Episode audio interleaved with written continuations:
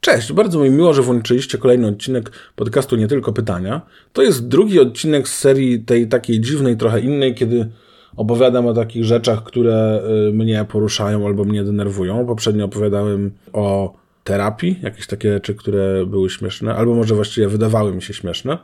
A teraz chciałem opowiedzieć o paru innych rzeczach, trochę różnie związanych tematycznie, no ale mam parę takich spraw. Na przykład jedną z nich jest to, że są tacy faceci, którzy uwielbiają wysyłać zdjęcia swoich penisów, których absolutnie nikt nie chce oglądać. I wydaje mi się, że fajnie by była taka opcja na fejsie, że klikasz sobie, wchodzisz na profil jakiegokolwiek mężczyzny i jak dwa razy klikniesz na jego profilowe, to od razu widzisz zdjęcie jego siurdaka. Klik, klik, uuu, tada! Dla przypomnienia, ja się nazywam Jasiek Wasilewski i zapraszam na mój profil na fejsie. W ogóle chciałbym, żeby tym typom, którzy tak spamują tymi swoimi zdjęciami siusiolków, yy, dziewczyny zaczęły też odsyłać takie równie obrzydliwe zbliżenia na genitalia. Taki nosił wilk razy kilka, ponieśli wilka. Ciekawe, jakby się poczuli. Zmieniając totalnie temat na miejsce, w którym mieszkam, bo ja jestem bardzo szczęśliwym mieszkańcem Mokotowa. Bardzo mi się to podoba. I mam niedaleko domu Biedrę. Biedrę. Dlaczego w ogóle na Biedronkę mówimy Biedra, nie? To jest tak językowo, e, z tego co pamiętam z polskiego, to jest zgrubienie, nie? Mamy zdrobnienia i zgrubienia. Jak coś lubimy, to zdrabniamy. Wszamie ciasteczko, wypiję piwko, a potem podskoczę do biedry. Nie mówimy przecież, że małe, przyjemne, osiedlowe zakupy łatwo zrobisz w Żabsku albo w Małponie. Ale skoro już tak zgrubiamy rzeczy, które lubimy, to powinniśmy zgrubiać wszystko. Uwielbiam kukurydziane płaty, malinową galaretę, mentochy, keczup pudlichy, czekoladę mile i piosenki zespołu Fasole. Zastanawiałem się w ogóle, jak tutaj odmienić y, princessę, nie? Y, princecha, princesisko. Ja nie wiem, ale myślę, że wie profesor Miód. W tej Biedronce w ogóle jest y, taka rzecz, która jest całkiem smaczna, a nazywa się Ser żółty dziuramer. Widzieliście kiedyś ser dziuramer? To jest wyjątkowo głupia nazwa. Taka jest w połowie ekskluzywno-zachodnia Hammer, a w połowie swojsko-polska dziur. Fajnie by było, gdyby inne rzeczy też miały takie ekskluzywne nazwy. Hmm, co jest dzisiaj na liście zakupów? Okej. Okay. Dziuramer, pasztetutto, kiełbasa i mielonkella. A, jeszcze 15 deko z Habelloni. Jak mieszkam na tym Mokotowie, to tam się dzieją różne rzeczy, czytam sobie takie mm, portale mm, o sąsiedzkie. Mój, mój, ulubiony wpis na takim portalu sąsiedzkim było, że niedawno w okolicach Łazienek otwarto nową lodziarnię. Czy lody są tam dobre? Trzeba by sprawdzić. Jest wielkim fanem takiego opisania e, dziennikarskiego. Nie? Niedawno posłowie uchwalali nową ustawę. Czy uchwalili? Trzeba by sprawdzić.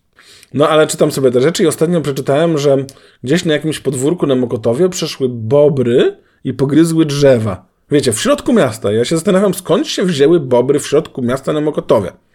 No ale w sumie po wsi jest blisko, krąży autobus na Mokotów, więc może te bobry dojeżdżają autobusem. Wyobrażacie sobie, że wsiadacie do autobusu, a tam cały autobus bobrów. Kosmate bobry z włochatymi pyskami zajmują wszystkie miejsca siedzące i stojące. Jakiś pan bóbr siedzi sobie i czyta gazetę. Młode bobry przeglądają smartfony. Za kierownicą bóbr kierowca zmienia biegi ogonem. Młoda, seksowna bobrzyca przepycha się do wyjścia. Przepraszam, będzie pan wysiadać na następnym przystanku? No i to jest ogólnie tak, że te bobry chyba te drzewa podgryzają jakoś w ramach pracy, nie? No bo to jest to, co robią bobry, to w czym są dobre. Więc potem taki pan bóbr wraca do żony, do powsina po całym dniu pracy i ona go pyta, kochanie, jak było dziś w pracy? I on jej odpowiada, Ech, nie pytaj. Na samą myśl o tym bolą mnie zęby. Tutaj, gdzie mieszkam, na Mokotowie, większość ludzi, większość moich sąsiadów jest raczej takich nowoczesnych. Podejrzewam, że większość jest, jest ateistami. Ale są też ludzie, którzy mają inaczej. Wiecie, co jest dla mnie jakieś takie totalnie głupie?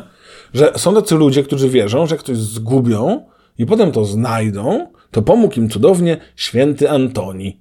Mam takiego wujka Sławka, który jest taki turbo wierzący, jest kilka razy tylko w tygodniu w kościele, zna wszystkich księży, służy do mszy, ma wszystkie pagony ministranta.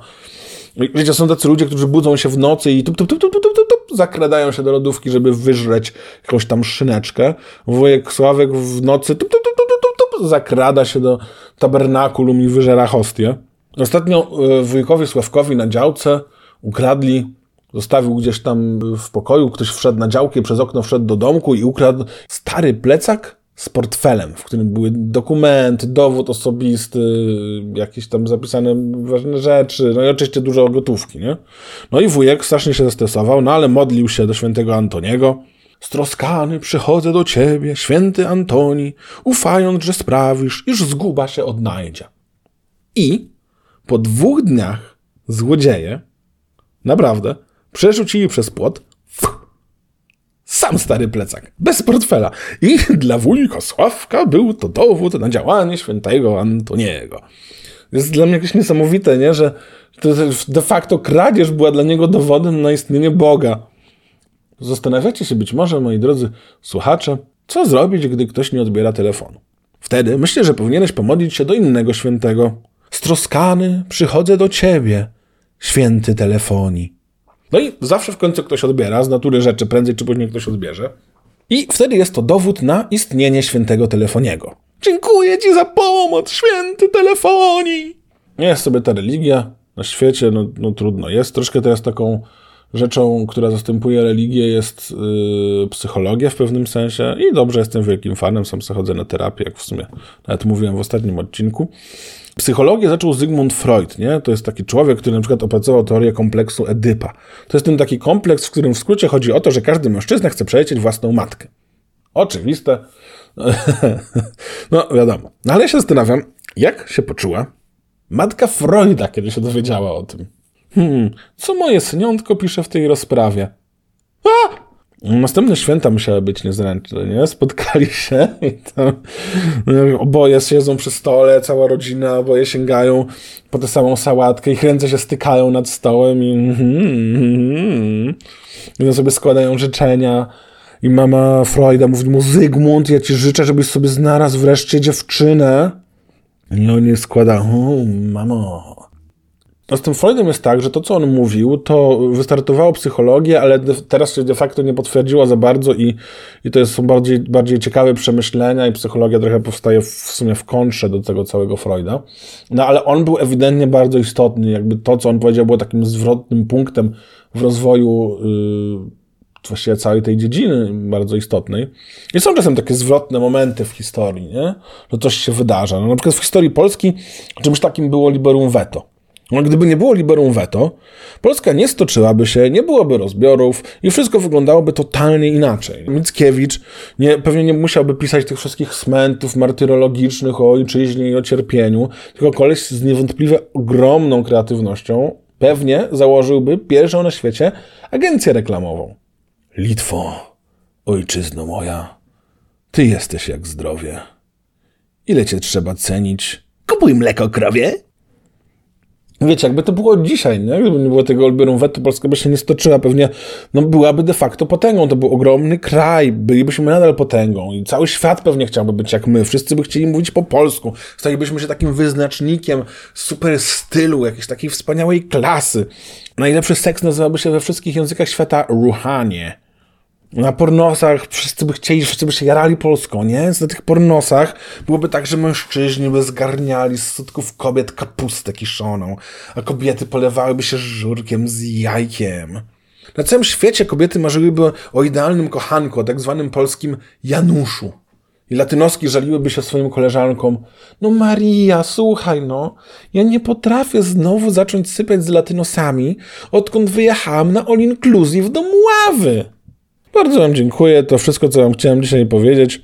Następny odcinek to pewnie będzie znowu wywiad, a potem jeszcze chyba znowu wywiad, ale myślę, że jeszcze wrócę i coś Wam opowiem od siebie w kolejnym odcinku. A tymczasem zapraszam Was do obserwowania nie tylko pytań na YouTubie, na Instagramie i na Facebooku.